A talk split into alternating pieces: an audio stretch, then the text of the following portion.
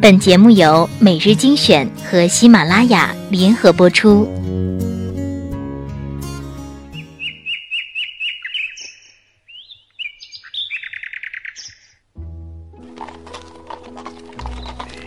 从前，从前马车很慢，马车很慢，书信很远，书信很远，一生一生只够爱一个人只够。爱一个人。用声音传递情感，用耳朵聆听心情。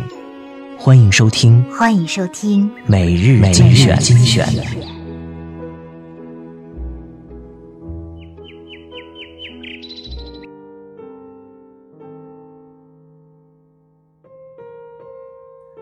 欢迎收听每日精选，我是主播小乖。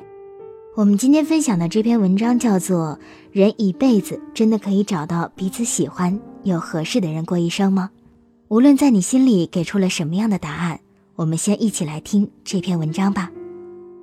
老妈，吃饭了没？吃了。你吃了没？有没有多吃一点？吃了，不用担心，年轻人会照顾好自己的。你最近还有没有和那个姑娘联系了？没有了，感觉不对，放弃了。挺好的姑娘啊，再试试。妈，深圳开始变冷了，家里呢？家里也变冷了，你要多穿暖。你妹妹有个同事，听说人很不错，让你妹妹把联系方式给你，你和那个姑娘联系看看。妈，我都不认识，而且太小了吧？小才好。妈，你最近身体怎么样？你血压偏高，有没有坚持吃降压药？有，不用担心。你说你都老大不小了，怎么就不着急结婚呢？和你妹妹的同事联系联系试一下。妈，家里一切都还好吧？嗯，都还好。你看看你的堂弟堂兄们，一个个小孩子两三个了，你现在还单身，你不害羞吗？知道了，妈，我先去吃饭了，饿死了。你刚才不是说吃饱了吗？听说你妹说那个女孩子性格特别好。老妈，我要下去吃饭了，先不聊了，拜拜。上面基本上是现在每次和老妈通电话的范本，不论什么时候，老妈都可以迅速把任何话题切换到催我结婚的事情上，真的是任何问题，而且这个切换过程毫无违和感。我一直认为每个催婚的爹娘都是公关高手，死皮赖脸，锲而不舍。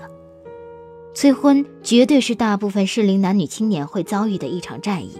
而且这是一场全面爆发的战争，你的对手是你的家人，全家人一起上催你结婚，海陆空全方位三百六十度零死角，不留余力的火力全开催你，基本上任何时间、任何地点、任何情景都可以毫无压力、无缝切入到结婚的话题。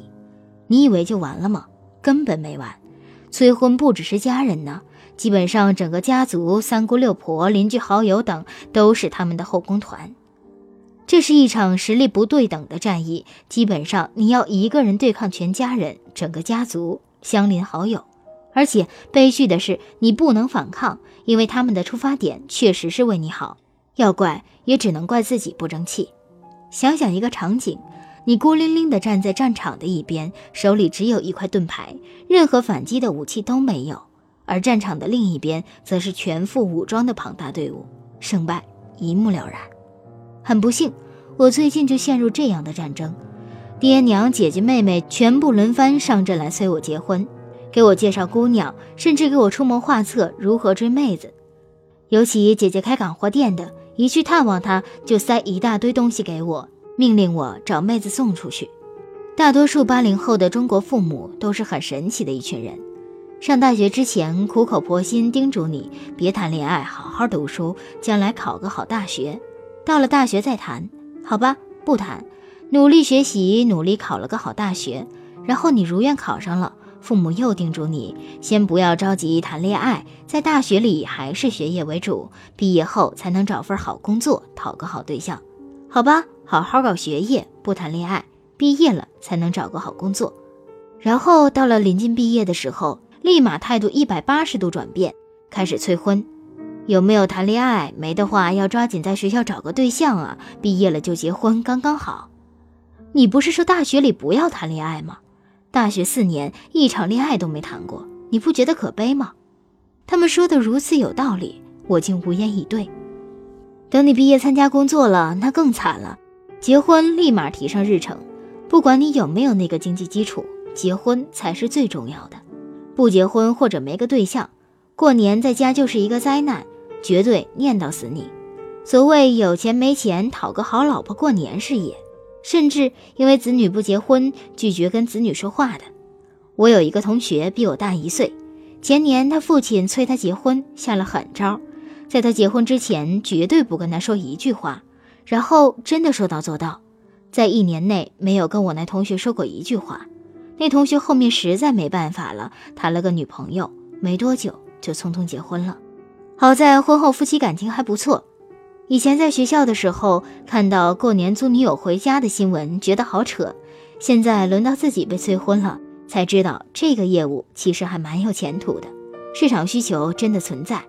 最近被家里催婚催得满满的失败感，好像你所有的努力、所有的小成就和未婚相比都不值得一提。那种感觉会让你觉得自己如此的失败，连一个对象都找不到。这种失败感甚至会让你觉得，总想找一个谈得上话的另一半，是不是真的有那么重要？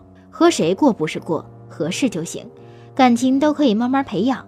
是否一定要找一个彼此喜欢、彼此谈得上话的另一半呢？